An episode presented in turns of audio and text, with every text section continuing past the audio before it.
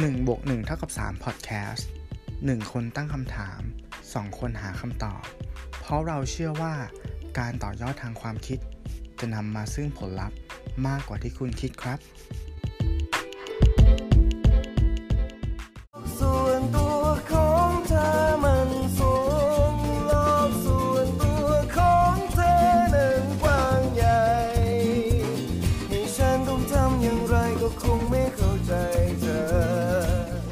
ในยุคที่เราสามารถเดินทางท่องโลกได้ ในขณะที่เราแค่นอนบนฟูกอยู่บ้านตอนห้าทุ่ม เราเนี่ยต้องการความเป็นส่วนตัวมากขึ้น แต่กลับเอาเวลาเหล่านั้นเนี่ยไปสังเกตการโลกส่วนตัวของเพื่อน บนโซเชียลมีเดีย และข้อมูลส่วนตัวในทุกวันนี้มีมูลค่าสูงขึ้น จนทำให้มาร์คซักเคนเบิร์กเคยโดนขึ้นศาลไปแล้ว1บวก1เท่ากับ3 Podcast EP ที่ 37 private only หรือโลกส่วนตัว สวัสดีครับ คุณอยู่กับผมหนึ่งอภิชาติ ผมตู้สิวัตรครับ ครับ อ่า คุณตู้สวัสดีฮะ สวัสดีสวัสดีครับคุณครับผมผู้ฟังทุกคนสวัสดีนะผู้คฟังรับคผมรับอ่าสำหรับ EP นี้ก็จูหัวกันมาประมาณนี้ เรื่องที่อยากจะคุยกันเนี่ย ก็เป็นอะไรไปไม่ได้นอกจากนิยามสั้นๆ ก็คือคำว่า โลกส่วนตัวนะฮะครับสำหรับตู้แล้วนิยามคำว่าโลกส่วนตัวเนี่ย ทุกวันนี้มันตีความไปได้กี่รูปแบบบ้างฮะโอเค ถ้าถ้าโจทย์ที่โยนมากับคำคำเนี้ยเนาะเราจะนึกถึงคำสองครับคำสำหรับตัวผมนะอืมอ่าคำแรครักบคือคำว่าพื้นที่ส่วนตัวกับคำที่สองคือพื้นที่คำว่าส่วนตัวโลกส่วนตัวใช่ ซึ่งคำว่าโลกส่วนตัวสำหรับตัวตู้เองเนี่ยมันจะมีความหมายในครัเชิงบค่อนข้างจะลึกซึ้งมากอืมๆอ่า แต่อืมถ้าความหมายของคนทั่วไปที่ใช้กันอะตู้คิดว่ามันจะตรงกับนิยามความว่าพื้นที่ส่วนตัวของตู้มากกว่า คำว่าพื้นที่ส่วนตัวหรือคำว่า privacy เนี่ยเรารู้สึกว่ามันคือสถานที่ที่อนุญาตให้เราอะเป็นตัวเองเว้ยคือทุกวันนี้อ่าเวลาเราอยู่ข้างนอกเนาะมันจะมีหัวโขนมากมายแหละ การที่คุณไปทำงาน การที่คุณมีตำแหน่งตำแหน่งการที่คุณต้องวางตัวในสังคมอะคุณอาจจะไม่ได้เป็นตัวครัคุบณอ่าจริไองพื้นที่ส่วนตัวเนี่ยมันก็คือพื้นที่ที่อนุญาตให้เราถอดหัวโขนนั้น แล้วเป็นตัวเราเอง ถ้าอืมอืมอืมอธิบายให้ชัดเจนมันก็อาจจะเป็นเป็นบ้านนั่นแหละ บ้านของเราที่เวลาเรากลับบ้านมาเนาะถ้าเป็นผู้อืมหญิง ก็จะมีพฤติกรรมหนึ่งที่เขาชอบชอบพูดกันคือว่าเป็นที่ที่สามารถถอดยกทรงอะแล้วก็เดินทั่วบ้านได้อืมถูกไหมครับ มันอืมมันเออเป็นตัวเองหรือผู้ชายก็สามารถแบบเอ่อทำตัวอ่าเออเดินใส่บ็อกเซอร์เดินใส่บ็อกเซอร์อะไรเงี้ยเอออนุญาตให้เป็นตัวเอง ในเชิงที่มันอืมอ่าเป็นรูปธรรมมากกว่านั้น เรารู้สึกว่าพื้นที่ส่วนตัวเนี่ยมันเป็นเรื่องของการสร้างอาณาเขตขึ้นมานะ อย่างเช่นการมีบ้านมันก็จะมีรูปแบบของรั้วใช่ไหมครับอ่าอ่ามีมีมีห้องเนาะที่สามารถปิดอืมตายได้ แล้วก็มีเรื่องของอืมความเป็นเจ้าของในการที่แบบว่าอ่าคุณมีชื่อในสถานที่นั้นๆอะอืมอ่า อย่างเช่นครับอ่าคุณเป็นเจ้าของบ้าน คุณเป็นเจ้าของที่ดินหรือคุณเป็นผู้เช่า ที่มีชื่อคุณอยู่ครับก็เป็นการแสดงเจ้าของครับว่า อันเนี้ยคือพื้นที่ของฉันที่คนภายอ่านนอกไม่สามารถลุกล้ำเข้ามาได้ โดยที่ฉันยังไม่ได้อนุญาตอืมครับผมคำว่าโลกส่วนแล้วอย่างแบบอืมพื้นที่ส่วนตัวหรือโลกส่วนตัวถ้าครับเอ่ออย่างใช้คำว่าถ้าอย่าง Facebook เนี่ยครับหน้าวอลเราเนี่ยครับคุณตู้คิดว่านับเป็นหนึ่งในพื้นที่ส่วนตัวไหมไม่ครับ ไม่ไม่ไม่เลยเหรอผทำมไมผมรู้สึกว่าอย่างนี้ ด้วยคำที่ คำที่อ่า social network อะคำว่าโซเชียลมันคือสังคมอะคุณหนึ่ง พอมันมีอืมคำว่าสังคมอะผมว่ามันไม่ใช่พื้นที่ส่วนตัวเว้ย แล้วมันคืออมที่ที่มันคือแพลตฟอร์ม ที่ใครสักคนหนึ่งสร้างขึ้นมา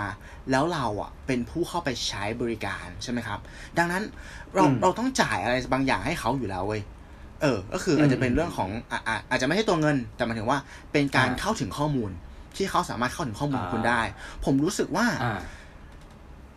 แพลตฟอร์มพวกเนี้ยอะอย่างเช่น Facebook อย่างเงี้ยหรือหรือไลน์อะไรเงี้ยมันเหมือนบ้านครับถ้าเป็นบ้านนะถ้าเปรียบเหมือนอ่าบ้าน มันคือบ้านที่มีกล้องวงจรปิดติดอยู่ข้างในอะ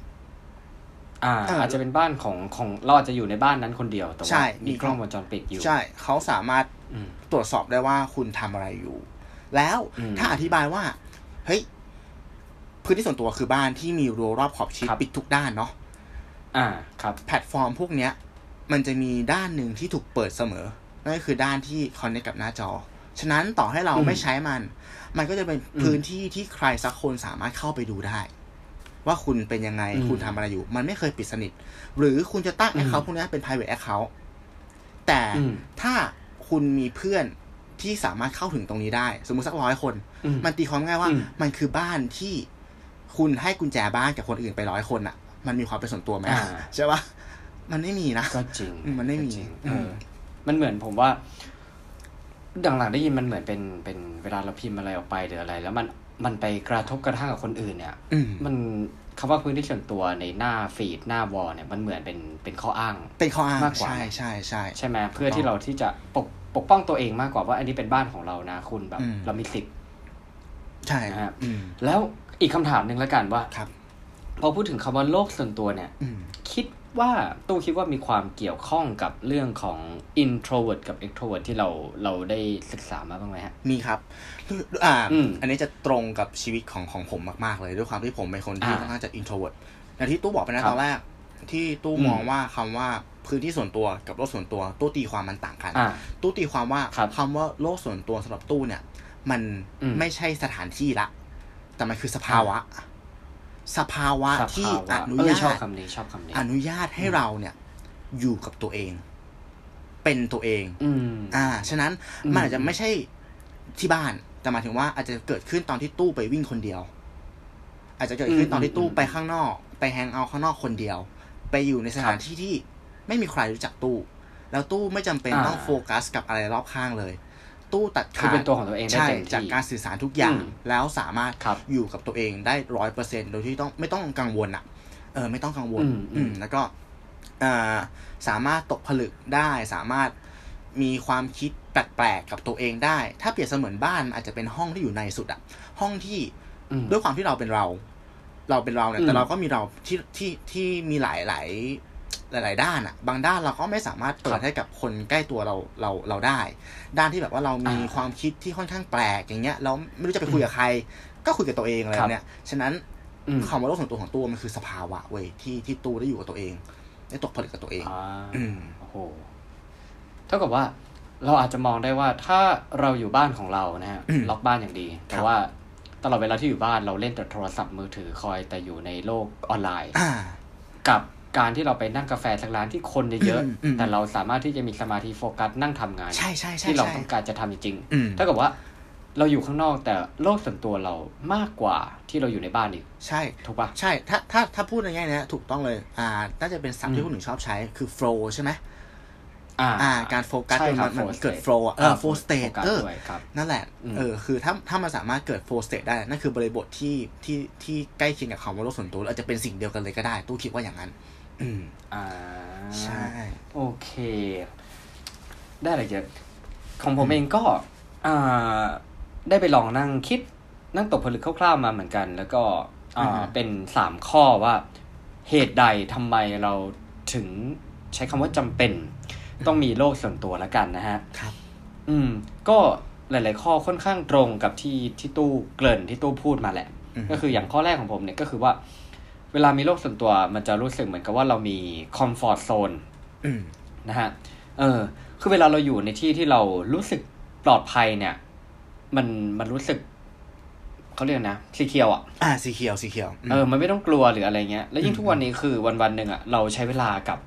กับการคาดหวังอืมจากคนอื่นๆว่าเราให้เราเป็นอย่างนู้นเป็นอย่างนี้ หรือว่าจริง ๆ แล้วเราก็อาจจะคิดของเราไปเองว่า คนอื่นคาดหวังให้เราเป็นอย่างนู้นอย่างนี้เนี่ยอืม พอเรามีพื้นที่ส่วนตัวหรือโลกส่วนตัว มันทำให้รู้สึกว่าเราปลอดภัยและได้เป็นตัวเองจริง ๆ ใช่ครับ อ่า จริง ๆ คนเรามันก็น่าจะต้องมีเวลาอย่างนี้บ้างนะฮะต่อวันส่วนข้อที่สองเนี่ยคือสุขภาพจิตดีขึ้น นะฮะอือฮึเหมือนได้ทำอะไรตามใจตัวเองอะ่ะอ่าอ่าอ่าใช่ใช่เออนะฮะแบบได้เป็นตัวเองเต็มที่ผมรู้สึกว่ามันมันช่วยเยียวยาอะไรพวกนี้เหมือนกันนะม เออใช่ส่วนข้อที่สามเนี่ย มันก็ลิงก์มากับการที่ว่าเราได้อยู่กับตัวเองมากขึ้นนะฮะอืมซึ่งอันเนี้ยเราก็พอที่จะรู้ข้อดีของการอยู่กับตัวเองอยู่แล้วเนาะอืมใช่คเราบจะได้ทบทวนตัวเอง เราจะได้อัปเดตตัวเองว่า เออ ทุกวันนี้เราแบบ เรายังอยู่ในในเวที่เราเราต้องการจะเดินไป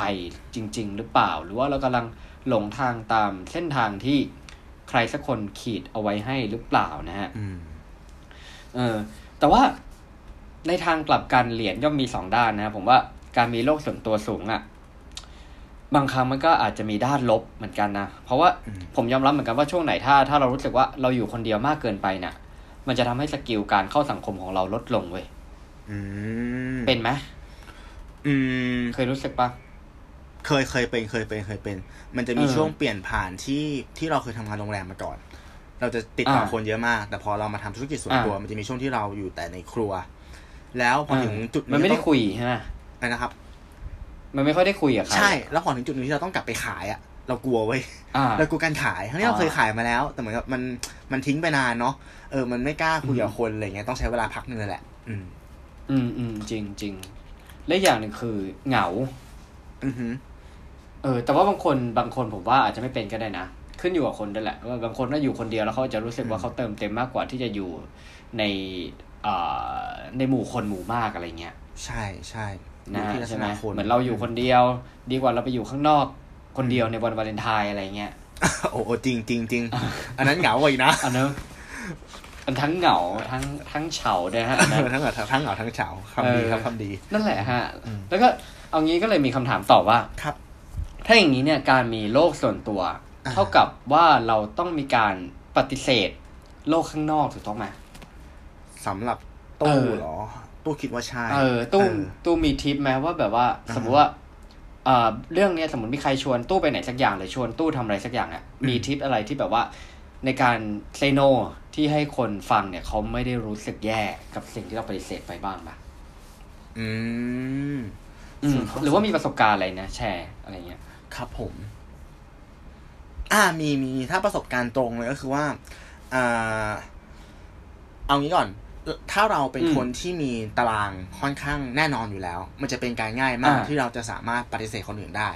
อย่างเช่นตู้อ่ากับหนึ่งทำพอดแคสต์เนาะตู้ก็จะอัดครับรายการคู่กับหนึ่งทุกวันพฤหัส แล้วอาจจะมีการอัดอ่ารายการเดี่ยวทุกคืนวันศุกร์หรือเสาร์ถ้าวันนั้นอะอ่ามีมีคนอื่นชวนตู้ไปไหนข้างนอกครับตู้ก็สามารถปฏิเสธเขาอืมได้แบบด้วยความจริงใจเลยว่า เออ เราติดภารกิจตรงนี้นะ เรายิ่งมาเวทอืกันมว่าบางครั้งมันเป็นการชวนไปแบบไปปาร์ตี้หรือไปทำอะไรที่มันไม่ค่อยมีประโยชน์อะเออ แล้วแล้วอืมอืมน้ำหนักตรงเนี้ยมันค่อนข้างจะมากกว่าเพราะมันเป็นกิจกรรมเพื่อพัฒนาตัวเอง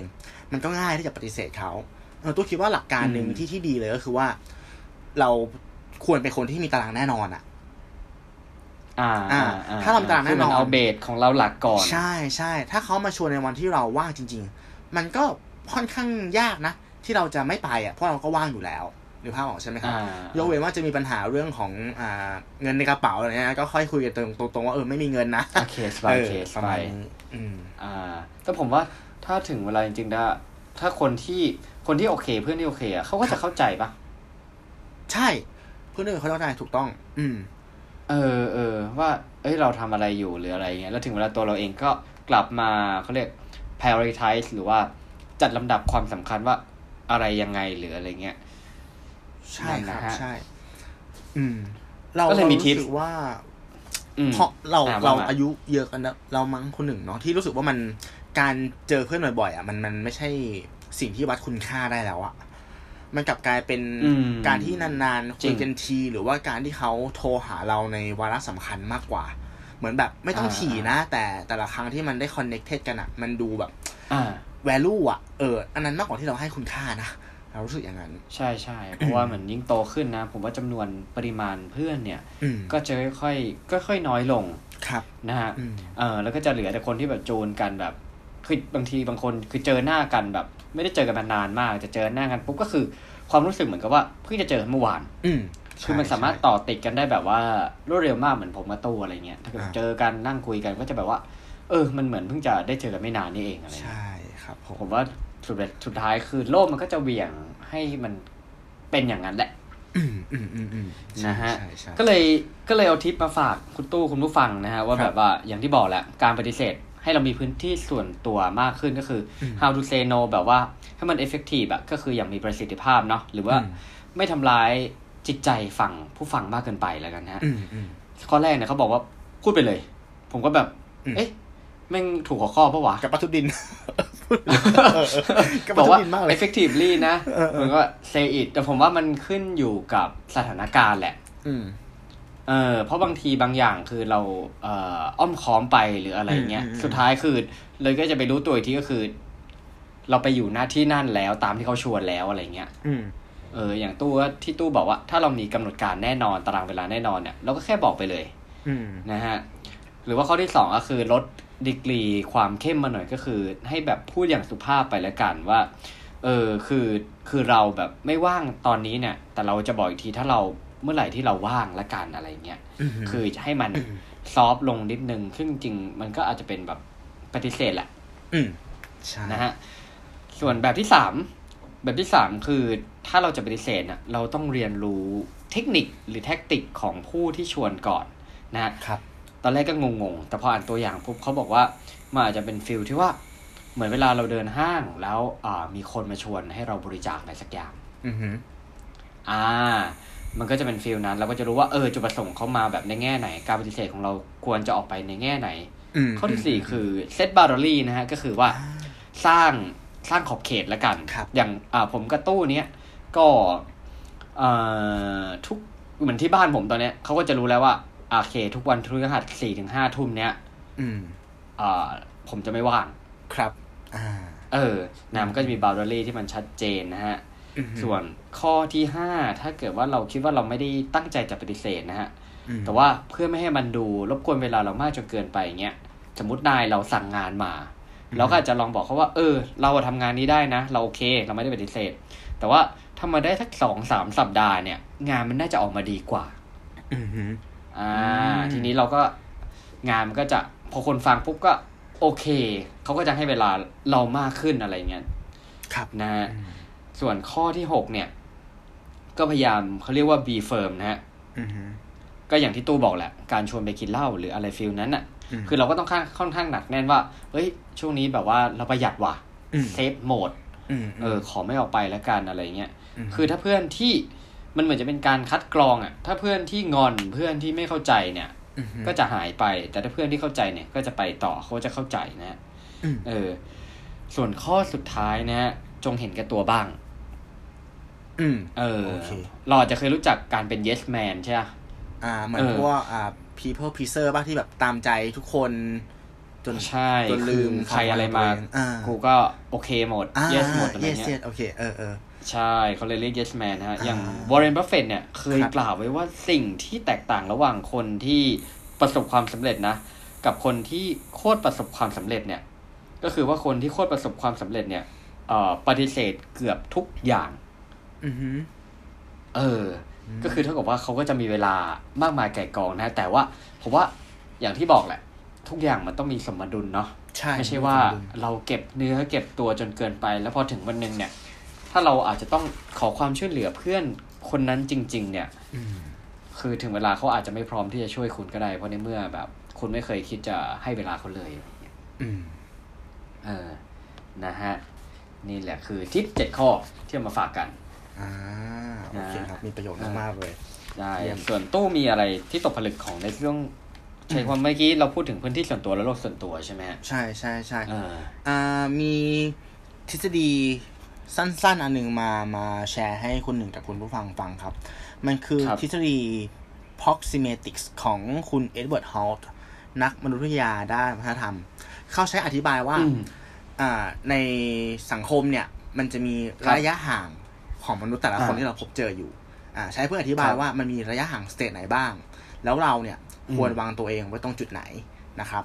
อันแรกเขาบอกว่ามันคือระยะสนิทสนม อันนี้คือระยะที่ใกล้ชิดที่สุดหมายถึงว่าระยะที่สามารถโอบกอดกระซิบกันหายใจรดต้นหูได้อืมนะครับคุณจักรจีแล้วอ่ามันก็คือระยะของระระหว่างเราเนี่ยกับคุณพ่อคุณครับแม่ ญาติอ่าบางคนที่อาจจะเลี้ยงเรามาแต่เด็กเนาะเพื่อนสนิทมากอ่าๆหรือคนรักอ่านนะครับ อ่าอันนี้คือระยะคืที่อมันอืมครับเป็นคล้ายๆ under unconditional love อะอ่าใช่ใช่คือโอ้แบบพูดได้ถูกไม่มากเลยมีเงื่อนไขใช่ครับอ่าอาจจะไม่มีความคาดหวังอืม ว่าเขาจะต้องเป็นอย่างนู้นเขาจะต้องเป็นอย่างนี้อะไรอย่างเงี้ยนะฮะอืมใช่าอันนี้คือครับระยะที่ผมใกล้ที่สุดนะครับ อันที่สองเขาเขาเรียกว่าระยะส่วนตัว อันเนี้ยประมาณอืมสี่ฟุตเขาบอกว่าเป็นระยะที่มือยังเอื้อมถึงกันได้อยู่ สัมผัสกันได้ แล้วก็ใช้เสียงพูดในระดับปกตินะครับ ไม่ต้องตะโกนคุยกัน ระยะห่างเนี่ยคือระยะของเรากับเพื่อนสนิทเพื่อนร่วมงานแล้วก็คนในครอบครัวนะครับ อ่าอ่า อ่าอันที่สามคือระยะของสังคม ระยะทางสังคม เป็นระยะครับสำหรับคนที่ไม่คุ้นเคยอะใช้พูดคุยทางสังคม ติดต่อธุระต่างๆนะครับ เป็นระยะครับระยะห่างที่มือจะเอื้อมไม่ถึงกัน อืมอืมอ่าอืมอันนี้ก็คือระยะจะเริ่มห่างไกลไปอีกระหว่างเรากับชายคนที่เหมือนเพิ่งรู้จักนะครับ หรือว่าครับคนที่เพิ่งเคยเจอกันครั้งแรก แต่ว่าต้องติดต่ออะไรกันเนี่ยก็ต้องเว้นระยะห่างหน่อย นะครับก็คือระยะอ่านี้ครับส่วนระยะสุดท้ายคือระยะสาธารณะ อันนี้คือระยะที่ไกลที่สุดเลย ก็คืออาจจะไกลมากๆอ่าเลยก็ได้ มันเป็นระยะของอ่าสำหรับบุคคลสาธารณะอะครับในการพูดการแสดงต่างๆ คือระยะของพวกดารานะครับ นักแสดงอะไรอย่างเงี้ยอ่าครับประมาณนี้ก็คือมีสิทธิยะก็คือเราวิเคราะห์ดูว่า เออเราควรจะวางตัวยังไงเนาะแล้วก็จัดอืมเขาไว้ในในใน ในระดับไหนโซนนิ่งไหนโซนนิ่งไหนใช่แล้วก็ต้องนึกนึกถึงวัฒนธรรมด้วย ถ้าอย่างตะวันตกเนาะเขาจะมีความใกล้ชิดกันมากกว่า เพราะว่าใช้การจับมือกันครับกอดแต่ว่าอย่างครับฝั่งเราเนาะก็เป็นการไหว้การโค้งคำนับอะไรเงี้ยอ่าก็ต้องดูความเหมาะสมนิดนึงนะครับอันนี้ก็เรียนรู้ไว้อืมคร่าวๆเนาะว่าเวลาเราจะจัดโซนนิ่งอะไรยังไง ถ้าพูดครับในแง่ที่ลึกเข้าไปอีกที่อยากจะแชร์ให้คุณอืมผู้ฟังฟังเนี่ยก็คือว่าสำหรับเรานะคำว่าโลกส่วนตัวของเราเนี่ย มันมันเหมือนบ้านอะเออมันเหมือนบ้านบ้านที่เราสร้างขึ้นมาเองเว้ยเออบ้านเนี้ยอาจจะมีหลายๆห้อง แล้วเวลามีคนเดินเข้ามาในชีวิตเราอะเราจะเป็นคนวางเขาไว้เองว่าเขาควรอยู่ในห้องไหน อย่างเช่น อ่าในเออืมเราอาจจะให้เขาเข้ามาแค่ตรงห้องรับแขกนะลองรับเขาอ่าตรงนั้น อ่าถ้าเป็นนางบีอาจจะให้เข้ามาลึกหน่อย อาจจะเป็นห้องนั่งเล่นของเรา หรือบางคนอืมอาจจะอยู่ในห้องนอนของเราก็ได้ อยู่ที่ว่าเราอืมเราเปิดรับเขามากแค่ไหน แล้วด้านในสุดอะอ่าอ่าตู้จะมีห้องส่วนตัวของตู้ห้องหนึ่งก็คือเป็นห้องส่วนตัวจริงๆที่เรายังไม่ได้อนุญาตให้ใครเข้ามา อย่างเงี้ยเออมันเหมือนเป็นการสร้างสร้างแผนที่ในหัวเนาะสร้างภาพจำลองในหัว เพื่อจะอืมวางตำแหน่งเขาว่าตรงไหน แล้วมันทำให้การเซตบ o ลเดอรี่ของเราอะการวางขอบเขตเนี่ยมันชัดเจน อือืมมเห็นภาพมาก ใช่ อันนี้ในมุมกลับกันทีอะนี้ทีนี้เราก็ต้องเราก็สามารถอ่าวิเคราะห์ได้ว่า ถ้าเราเป็นแขกในบ้านคนอื่นอะเราก็ลองนึกจินตนาการดูว่า stage เนี้ยการแสดงของเขาแบบเนี้ยเขาเอาเราไว้ตรงไหนเราจะได้รู้ไงว่าเอ้ยห้องนั้นอะมันยังไม่ควรเข้าไปนะ อะไรแบบเนี้ยครับ อืมอืมแต่ผมว่าครับจากที่โต้พูดมาเนี่ย บางทีปัญหาที่มันเกิดทุกวันนี้ เพราะว่า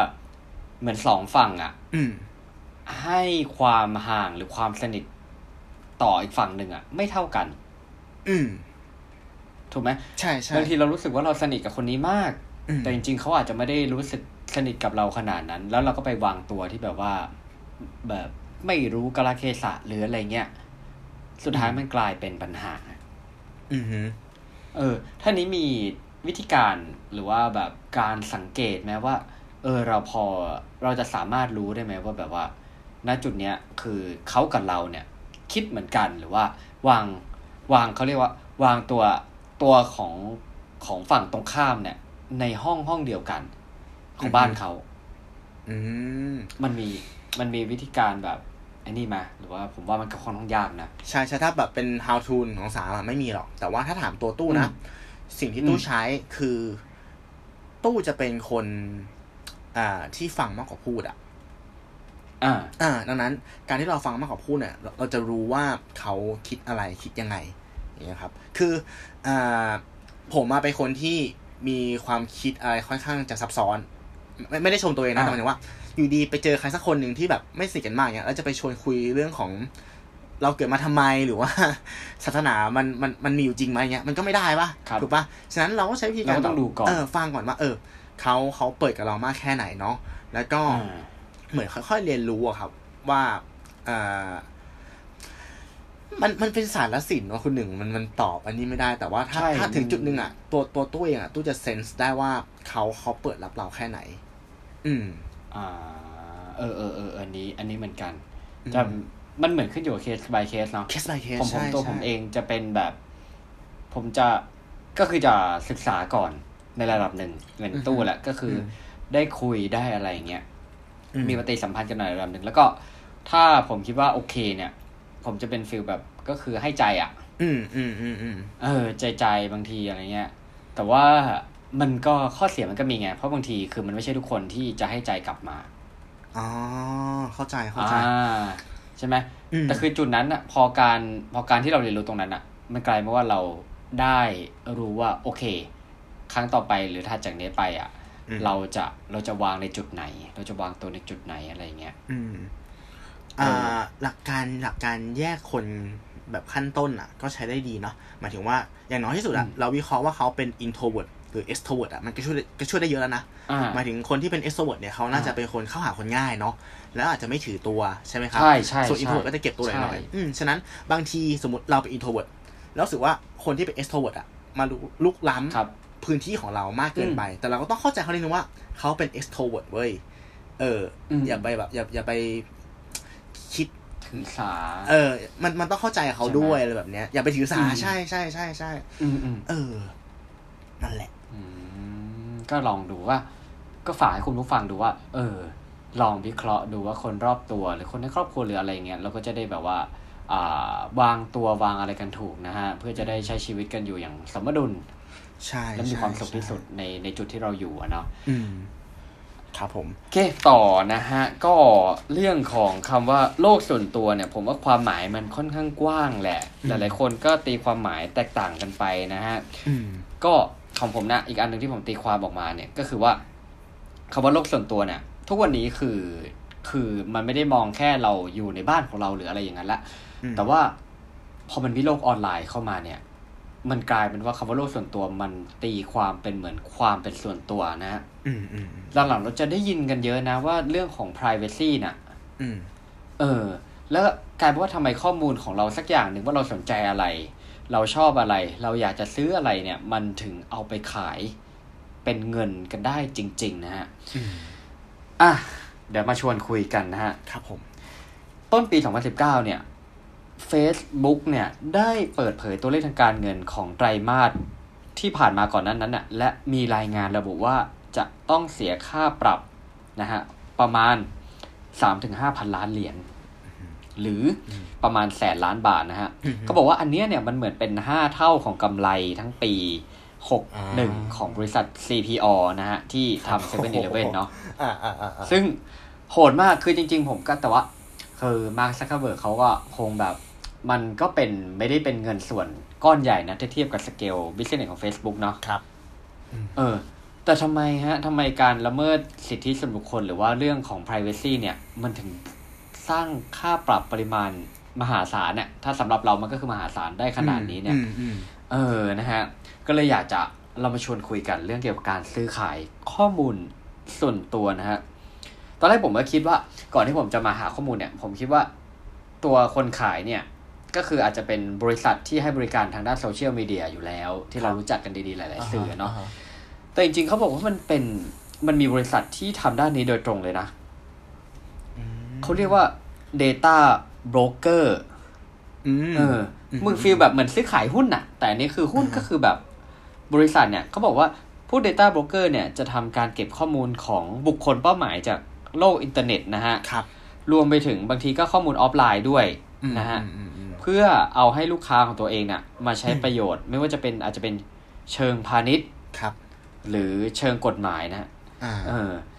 อันเนี้ยทำให้ผมรู้สึกว่าสิ่งหนึ่งที่โดนดิสลอฟเลยเนี่ยอือฮึก็คือ ก็คือบริการนักสืบอ๋อคิดว่าโอเคเออเออเออเออเออเออใช่ไหมวันก่อนอะยังคือขับรถผ่านเนี่ยยังเห็นป้ายว่าแบบรับติดตามสืบเสาะแล้วก็แบบอืมติดตามข้อมูลชีวิตเนี่ยอืมใครใครเบอร์โทรผมก็แบบเฮ้ยมันยังมีบริการอย่างนี้อยู่ใช่ไหมจริง ๆ ใช่ไหมอะไรอย่างเงี้ยเพราะว่า ทุกวันนี้เราแฮ็กข้อมูลหรือเราเข้าไปดูบางทีเราอยู่รู้ว่าคนนี้ไปไหนแล้วก็เปิดเฟซเงี้ยบางทีเราก็รู้แล้วนะอ่าหมายถึงว่าอ่าฮะอะยุคเนี้ยนักสืบมันเปลี่ยนไปแล้วจากเมื่อก่อนมันมันมาในรูปแบบของคนที่ตามมันเนาะตอนนี้มันมาในรูปแบบขงคือเราจะเห็นภาพแบบเชลโฮมอะใช่ใช่แต่ก่อนอะตอนนี้มันมาในรูปแบบของอืมแอปอันหนึ่งที่เล่นกันบนบน Facebook อะเหมือนอย่างเช่นแบบเอ่อหน้าคุณจะเป็นยังไงในอีกหกสิบปีข้างหน้า แล้วกดเข้าไปปุ๊บเออแอปนี้ขออนุญาตเข้าถึงข้อมูลส่วนตัวของคุณกดตกลงมาละใช่ใช่แล้วเราก็จะเหมาอนให้แบบผ่านไปละสายแบบ yes man ครับเออตอน yes นั้น man next ครับเลยอ่าขอดูหน้าตัวเองหน่อยใช่อีกหกสิบปีเป็นยังไง แล้วก็เออแลกกับข้อมูลของเรา ใช่ใช่เพราะผมว่าเออคือบางทีเราถามว่าจะมีสักกี่คนที่ไปอ่าน อืม เออ ใช่ไหมใช่เพราะพวกนี้บางทีอะ ข้อมูลอะ สัญญาที่ก่อนจะกดแบบ accept ไปอะอืมอืม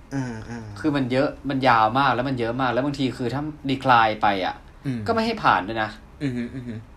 เออ สุดท้ายคือเราก็เราก็คือจำใจไปข้อมูลอืมเราก็เข้าไปแล้วครับ นะฮะ คือเขาบอกว่า Data Broker พวกนี้เนี่ยอ่าอาจจะซื้อข้อมูลของกลุ่มลูกค้าที่เป็นที่ต้องการจากตลาดโดยตรง เช่นอือฮึซื้อข้อมูลสุขภาพของผู้ป่วยจากคลินิกอืมนะฮะ เพื่ออะไรนะฮะถ้าข้อมูลพวกเนี้ยจริง ๆ อะ ก็อาจจะไปขายบริษัท ประกันใช่ไหมก็ได้อ่าใช่ หรือข้อมูลซื้อขายต่างๆนะฮะ ก็เพื่อเอาข้อมูลไปขายบริการบัตรเครดิตอืมเราก็อาจจะได้รับโทรศัพท์กันบ่อยๆนะฮะว่า เอ้ยอะไรแบบบัตรของแบงค์นี้ทำไมเรายังไม่มีทำไมเขาถึงเอาข้อมูลเรามาจากไหนได้นะฮะ อืม เออ นะ โอเค ลองแบ่งให้ฟังคร่าวๆในส่วนของ อ่า ตีความได้กว้างขึ้นแล้วกัน คุณครับตู้เคยรู้จักคำว่าคุกกี้ไหม ไม่ใช่คุกกี้ที่กินนะ อ๋อ ไม่ใช่ใช่ไหม อ่าเออเออ เออ เอาอธิบายมาดีกว่า ผมว่าผมน่าจะเข้าใจเออแบบแค่แบบผิวเผินมากๆอะอืมเออ นะฮะเขาเขาคุกกี้เนี่ยเป็นส่วนหนึ่งของ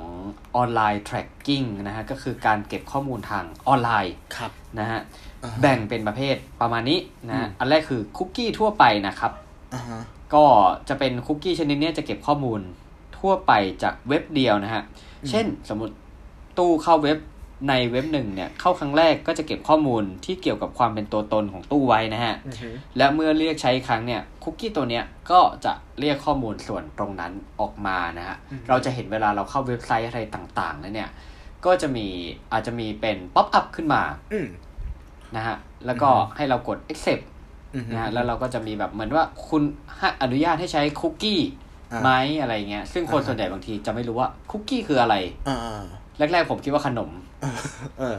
เออ แต่ผมก็มันเกี่ยวอะไรกับเว็บไซต์วะอะไรเงี้ย แบบที่สอง super cookie นะฮะ ครับ อันนี้คือมีเขาบอกเป็นสอดไส้คุกกี้ บิดชิมครีมจุ่มนมอะ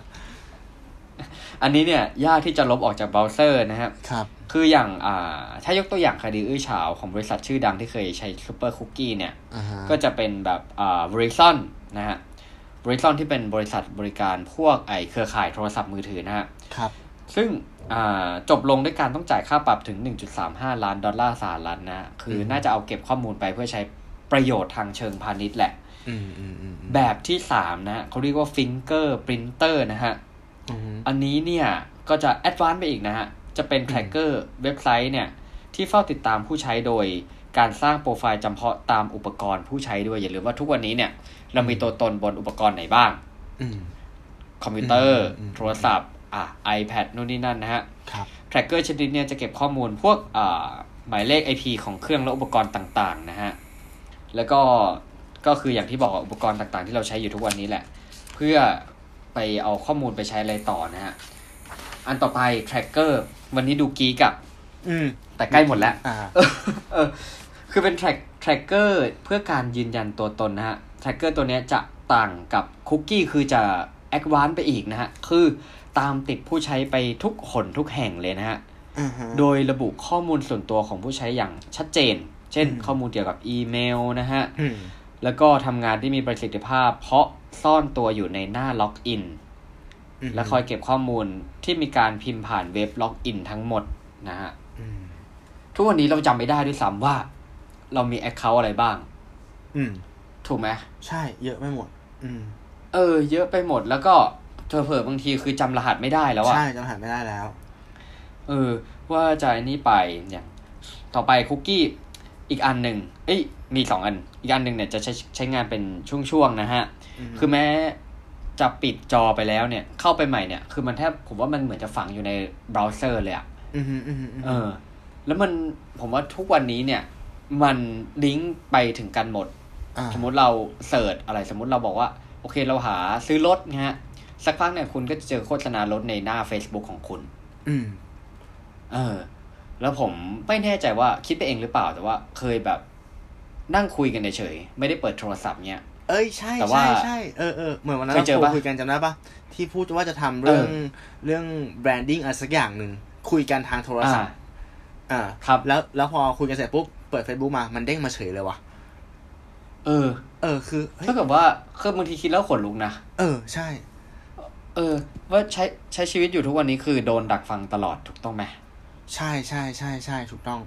เหมือนเหมือนเหมือนเมื่อก่อนที่เรารู้สึกก็คือว่ามันมันจะลิงก์แค่มันจะเป็นคุกกี้ที่มันเป็นอินดิวิ u a l ของแต่ละแพลตฟอร์มหมายถึงว่าอย่างเช่นในใน Facebook อย่างเงี้ย มันก็จะจดจำจากสิ่งที่เราใส่เข้าไปใน Facebook แต่เนี้ยเหมือนมันลิงก์กันหมดเลยหมายถึงว่าเราไปเล่นเว็บ มันก็ลิงก์มา Facebook ใช่เออใช่มันเริ่มเป็นเป็นเป็นเครือข่ายละจนถึงขั้นที่ว่าเป็นณวันเนี้ย มันอาจจะมีคุกกี้บางตัวที่มันทำงานอยู่ในโลกของความเป็นจริงอะ่ะหมายถึงว่าจะทำผ่านผ่านผ่านอะไรสักอย่างที่เราไม่ทันสังเกต อาจจะเป็นกล้องวงจรปิดอะไรเงี้ย ซึ่งมันก็ลิงก์กันหมดมันมันกลายเป็นเหว่ามือนมันมันมันเข้าแอมาคในทีฟตลอดอะใช่ เราถูกจับตามองอยู่ตลอดเวลาไปแล้ว ก็เป็นได้ อืม อืมนี่ก็จะจะตอนนั้นที่เคยได้ยินจากของอาพี่แท็บประวิทย์นะฮะที่เขาบอครักบว่า ทุกวันนี้เนี่ยก็จะใช้ชีวิตอยู่ข้างนอกเนี่ยอืมให้ให้เหมือนกับว่า มีความรู้สึกว่าโดนกล้องวงจรปิดจับอยู่ตลอดเวลา อ่า เออใช่ประมาณนั้นอะอืมเออ เพราะว่าเราไม่รู้ว่าตอนเนี้ยคือเรากำลังโดนแบบมองหรือโดนเก็บข้อมูลอะไรอยู่หรือเปล่านะฮะ ใช่ใช่ใช่ประมาณนั้น แล้วแบบสุดท้ายคุกกี้แบบสุดท้ายน่าจะแบบเหมือนเป็นที่เราเจออยู่ทุกวันเนี้ยคืออันเนี้ยมันเก็บข้อมูลได้ละเอียดแล้วก็ real-time มาก เพราะว่าไม่ว่าตู้สมมติตู้คลิกอะไรเลือกดูสินค้าอะไรไปจนถึง password ทุกอย่างที่ป้อนผ่านอินเทอร์เน็ตเนี่ยอืม ก็จะเก็บหมดเลย แล้วก็จะเจาะข้อมูลย้อนหลังได้อีกด้วยอืมเออ คือมันมาพร้อมความสะดวกสบายอืมแต่ในขณะเดียวกันเนี่ย ก็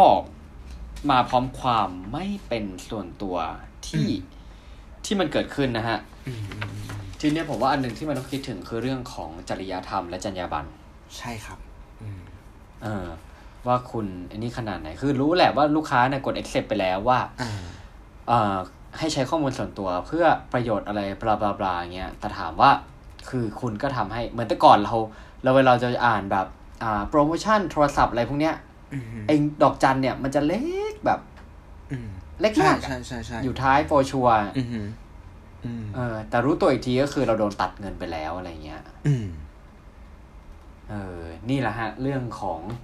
เรื่องของอันนี้เอามาฝากกัน ไม่รู้จะเกี่ยวกับ business ได้หรือเปล่า แต่มันเป็นการซื้อขายข้อมูลครับนะฮะโอเคสำหรับเรื่องวันนี้ตู้มีอะไรฝากไหมฮะ ครับ อ่า ตู้ขอเสริมหนึ่งแล้วกันคือ อืมตู้จะขออนุญาตอธิบาย ความ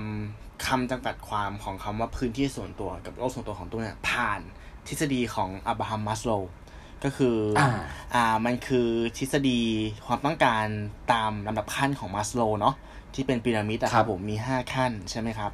ขั้นแรกล่างสุดเนี่ยมันคือความต้องการด้านพื้นฐานก็คือปัจจัยสี่เนาะอันนี้เราข้ามไปก็คืออมเหมือนกับว่ากินอยู่แบบมีชีวิตรอดได้โอเคละอันที่ระดับสองเนี่ยมันคือเรื่องของ safety ความมั่นคง ความรู้สึกปลอดภัยอืมตรงนี้แหละมันครับมันตัวมันเป็นขั้นที่คำว่า privacy อะมันเกิดขึ้นเว้ยคำว่าพื้นที่ส่วนตัวมันอืมเกิดขึ้น ที่เรารู้สึกว่าเราอืมปลอดภัยนะครับอืมอ่า ขั้นที่สามครับ มันคือการยอมรับจากสังคม คือการมีความสามารถในการเข้าสังคมนั่นแหละนะครับครับแล้วขั้นที่สี่จะใกล้เคียงกันมากคือ การอ่ามีความภาคภูมิใจมีชื่อเสียง อันนี้มันจะค่อนข้างจะอืมใกล้เคียงกับข้อสองเนาะไอ้ยข้อสามเนาะหมันถึงว่าเข้าสังคมครับเป็นที่ยอมรับแล้วก็กลายเป็นที่รู้จักเป็นคนมีอำนาจเป็นไอดอลไอดอลซึ่ง ไอ้สองชั้นเนี้ยแหละที่มันน่าสนใจที่ทุกวันเนี้ยพอมันมี social network เข้ามาเนี่ย เราสามารถสร้างตัวตนเสมือนในนั้นได้ใช่ไหมครับ แล้วก็ใช้มันเนี่ยในการ build ใช่ไหมการยอมรับจากสังคมอืมและการสร้างคุณค่าจากอืมสังคมได้ โดยลืมคิดไปว่าไอการใช้ social network ในการ build ตรงนี้เนี่ยอืมมันจะกลับมา disrupt ขั้นที่สองของเรา นั่นคือความรู้สึกว่าเราปลอดภัยไงถูกปะ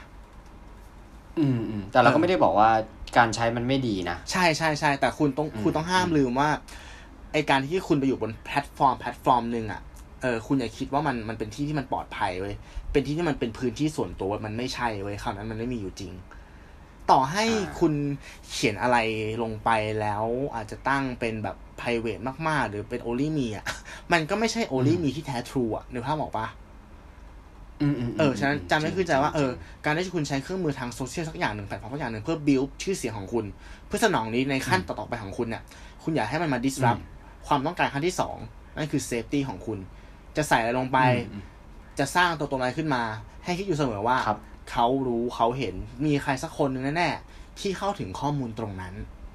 แล้วเวลาพลาดอะไรขึ้นมาแน่นอนอย่าเรียกร้องนะครับ อืมอันสุดท้ายครับ คือความต้องการขั้นสูงสุด self actualization ขออ่านนิดนึงขั้นเนี้ยเขาบอกว่า หมายถึงความต้องการที่จะรู้จักและเข้าใจตัวเอง ตามสภาพที่แท้จริง เพื่อพัฒนาชีวิตของตัวเองให้สมบูรณ์แบบ รู้จักครับค่านิยม ความสามารถและมีความจริงใจต่อตัวเอง ปรารถนาอืมที่จะเป็นคนดีที่สุดมีสติในการปรับตัวเปิดโอกาสให้ตนเองเผชิญหน้ากับความจริงของชีวิต และเผชิญกับสิ่งแวดล้อมใหม่ๆไอ้คำพูดตรงนี้เนี่ย ตู้คิดว่ากุญแจสำคัญที่จะเข้าถึงคำว่า self actualization อะมันก็คือการอยู่กับตัวเอง คือการมีโลกส่วนตัวอืมคือการตัดขาดจากทุกอย่างแล้วนั่งตกผลึกกับตัวเองเนี่ยเออคืออยากจะอธิบายให้ฟังว่าคำว่าพื้นที่ส่วนตัว ตู้วางไว้ตรงไหน มันคือขั้นที่สองไง แต่ไอ้โลกส่วนตัวของตัวตู้วางว่ามันคือกุญแจของการเข้าถึงตรงเนี้ยซึ่งมันจะไปแตะๆเรื่องของอ่าความเชื่อเชิงจิตวิญญาณด้วยซ้ำไปอะกับการที่เหมือนกับว่าเราเราละทุกอย่างอะเหมือนเราต้องทิ้งทุกอย่างทิ้งกระบวนค่าทุกอย่าง เราทิ้งค่านิยมทางสังคม ทิ้งตัวตนทางสังคมมาอยู่กับตัวเอง อยู่แบบ isolate อยู่ในแบบว่าในแบบที่ว่าพินิจพิเคราะห์ตัวเองจริง ๆอะครับ เออ เราถึงจะเข้าถึงจุดนี้ได้ อืมอืม ครับก็เยี่ยมครับก็ก็ครับผม อาจจะจริงๆเข้าใจเห็นยากไปนิดนึง แต่พยายามเอ้ยจะแต่ว่าอธิบายหลังๆ เรามักจะได้ยินข่าวแบบนี้มากขึ้นเรื่อยๆนะฮะที่ว่าบางคนคือคือแบบเบื่อแล้วอะอ่าคือเข้าไปใช้ชีวิตอยู่ในป่าคนเดียวอะไรเงี้ยครับ แต่เขาไม่ได้ไปถึงขนาดที่ว่าแบบว่าไปแบบคือเขาไปสร้างบ้านคืออยู่สบายแหละอืมอืมอืมแต่คือแบบหลีกหนีจากโลกแบบโลกที่มันในนี้ไปเลยบางทีก็อยู่คนเดียว คือเราจินตนาการภาพไม่ออกเขาอยู่คนเดียวบางทีเป็นสิบปีอย่างเงี้ยอืม เออ แต่จริงๆมันอาจจะเป็นความสุขของเขาเหใช่มือนเราอยู่ในโลกแบบนี้ทุกวันนี้เราก็เลยจินตนาการภาพไม่ออกเท่านั้นเองผมว่านะอืมใช่ใช่เขาอาจจะรู้สึกสงสารเราอยู่ก็ได้นะเป็นไปได้นะเออ ใช่ไหมที่แบบเห็นเราแบบต้องวิ่งตามอะไรแบบนี้อะไรอย่างเงี้ยนะฮะเพราะว่าสุดท้ายแล้วสิ่งที่คนส่วนใหญ่ทำอะ เราจะคิดว่ามันคือสิ่งที่ถูกต้อง มันคือสิ่งที่อ่าเป็นมาตรฐาน แต่ใครจะไปรู้ครับเนาะ อาจจะไม่ถูกก็ได้ใช่ปะล่ะก็จริงก็จริงอืมก็จริงก็จริง เพราะว่าเริ่มบางทีก็รู้สึกเหนื่อยเหมือนกันนะอืมแต่ละกลับมามาเออมาเป็นแบบเอ่ออะไรเดี๋ยวมันมันมันกลายเป็นการพูดคุยเชิงเชิงความหมายของชีวิตไปเลยเนาะชีวิตเอ๊ะมันยังไงแล้วจริง ๆ คือบางทีเรารู้สึกว่าตอนเราสมัยเด็ก ๆ คือเราไม่ได้มีโทรศัพท์หรือเราอืมไม่ได้มีอินเทอร์เน็ตติดตัวตลอดเวลาเนี่ยอืมเราก็รู้สึกว่าเออชีวิตมันก็ใช้ได้แล้วก็ ไม่ได้รู้สึกว่า คือเรารู้สึกว่าทุกวันนี้ความสุขมันหายากขึ้น อืม อืม ทั้งที่เด็กๆคือ รู้สึกว่าความสุขมันเรียบง่าย สุขภาพจิตมันไอ้นี่กว่าอะไรอย่างเงี้ยไม่รู้นะ อันนี้คิดเองนี่มันไม่ได้ลากมาซีเรียสเอานะอะไม่ซีเรียสนะโอเคครับสำหรับของผมนะฮะ จะฝากกันก็มีสองเรื่องนะฮะอืมก็อันแรกเนี่ย ไม่ว่าจะเป็นทั้งเรื่องของความส่วนตัวนะฮะ privacy หรือว่าโลกส่วนตัวนะฮะสิ่งหนึ่งที่ที่ ผมเห็นเหมือนกันผมว่าตู้ก็เห็นเหมือนกันแหละก็คือว่าเป็นความรู้สึกที่เรารู้สึกปลอดภัยอ่าฮะแล้วก็อันหนึ่งที่ผมคิดว่าที่มันต้องมีเนี่ย มันคือความสมดุลนะฮะ